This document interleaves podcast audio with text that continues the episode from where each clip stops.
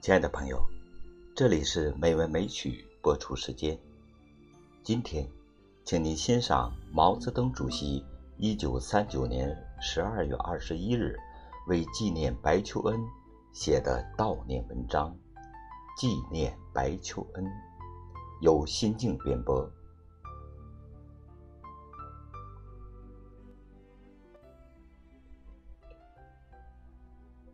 白求恩同志。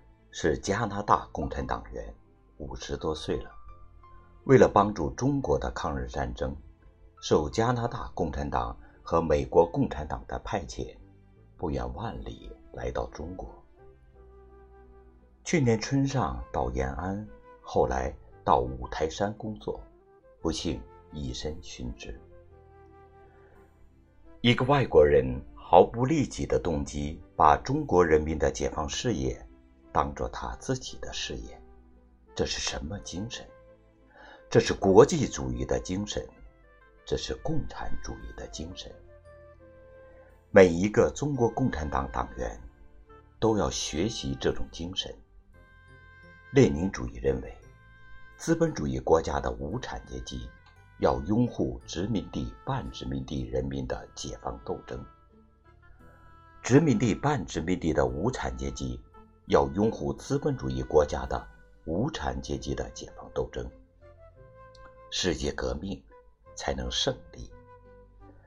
白求恩同志是实践了这一条列宁主义路线的，我们中国共产党员也要实践这一条路线。我们要和一切资本主义国家的无产阶级联合起来，要和日本的、英国的、美国的。德国的、意大利的，以及一切资本主义国家的无产阶级联合起来，才能打倒帝国主义，解放我们的民族和人民，解放世界的民族和人民。这就是我们的国际主义，这就是我们用以反对狭隘民族主义和狭隘爱国主义的国际主义。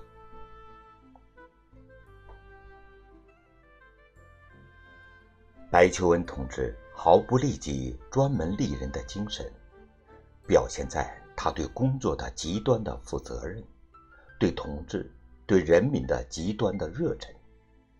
每个共产党员都要学习他。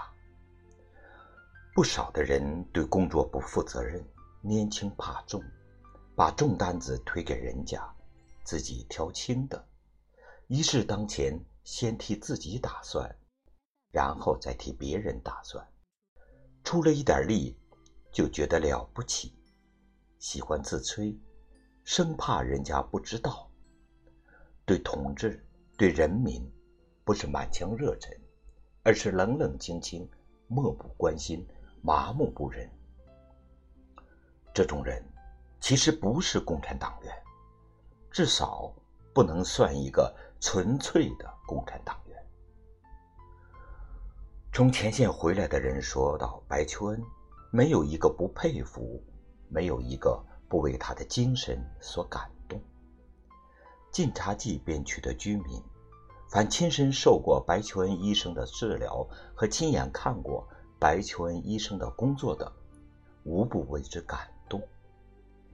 每一个共产党员，一定要学习白求恩同志的这种真正的共产主义者的精神。”白求恩同志是个医生，他以医疗为职业，对技术精益求精。在整个八路军医务系统中，他的医术是很高明的。这对于一般见异思迁的人，对于一般鄙薄技术工作、以为不足道、以为无出路的人，也是一个极好的教训。我和白求恩同志。只见过一面，后来他给我来过许多信，可是因为忙，仅回过他一封信，还不知他收到没有。对于他的死，我是很悲痛的。现在大家纪念他，可见他的精神感人之深。我们大家要学习他毫无自私自利之心的精神。从这点出发，就可以变为大有利于人民的人。一个人的能力有大小，但只要有这点精神，就是一个高尚的人，一个纯粹的人，一个有道德的人，一个脱离了低级趣味的人，一个有益于人民的人。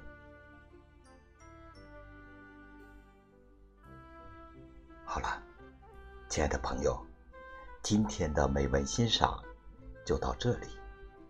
主播心境在武汉，祝您晚安，再见。